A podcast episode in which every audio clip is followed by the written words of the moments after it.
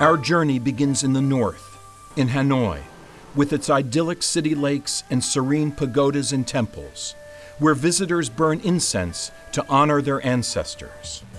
Here, revered leader Ho Chi Minh lays in rest in a state mausoleum.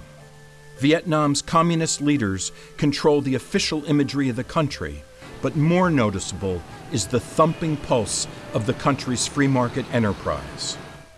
At a small restaurant in Hanoi, we stop for bún cha, cool rice noodles served with crisp fried spring rolls, grilled pork patties, sliced red chilies, and a lime-laced dipping sauce. Note the profusion of herbs and leafy greens on the side, the ever-present table salad. Diners tear the herbs and lettuces into their bowls, along with the noodles and sizzling meat.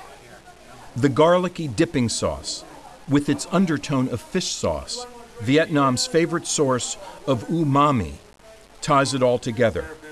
Another popular address in Hanoi for locals who appreciate good food is Cha Cha Lavang, a casual restaurant with a specialty that is not to be missed: a catfish hot pot cooked at the table by the diners themselves.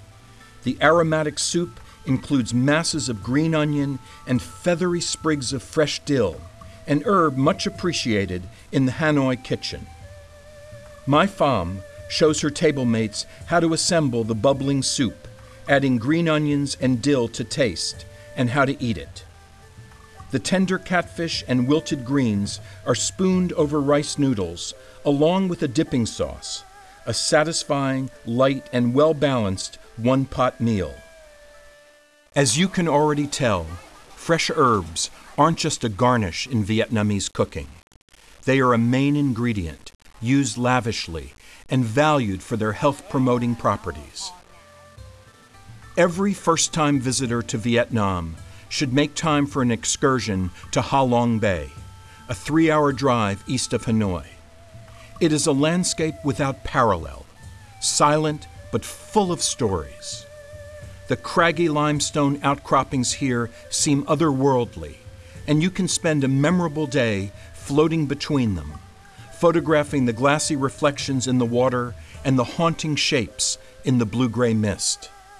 Mai and her companions bought crabs and clams from another boat on the bay and enjoyed a seafood feast right on the water.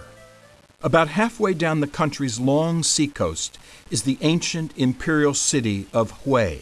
Bisected by the Perfume River, the city greets visitors with its massive citadel, a UNESCO World Heritage Site built in the early 19th century to protect the emperor's palace.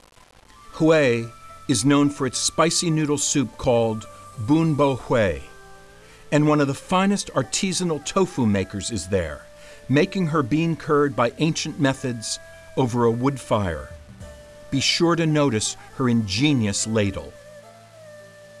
The charming seaside hamlet of Hoi An has a magnificent open-air market with some of the freshest seafood in all Vietnam. Banh xeo, sizzling rice crepes, are one of the specialties of food vendors here. The lacy crepes look like thin omelets, but there is no egg involved. In nearby Tra Que village, more than 130 families grow many of the vegetables and herbs for the town on some of the most beautiful and productive farmland you can imagine. No chemical fertilizers are used, only algae from the nearby lagoon. The workers here call themselves artisans, not farmers, because they farm with such artistic methods. In southern Vietnam, daily life transpires along the Mekong River. The floating market here is one of the most engaging markets in the world, with lively commerce in everything from melons to banh mi sandwiches. For buyers and sellers here, the river is the most efficient trading route. The richness of Mekong Delta agriculture is on vivid display as you float the river.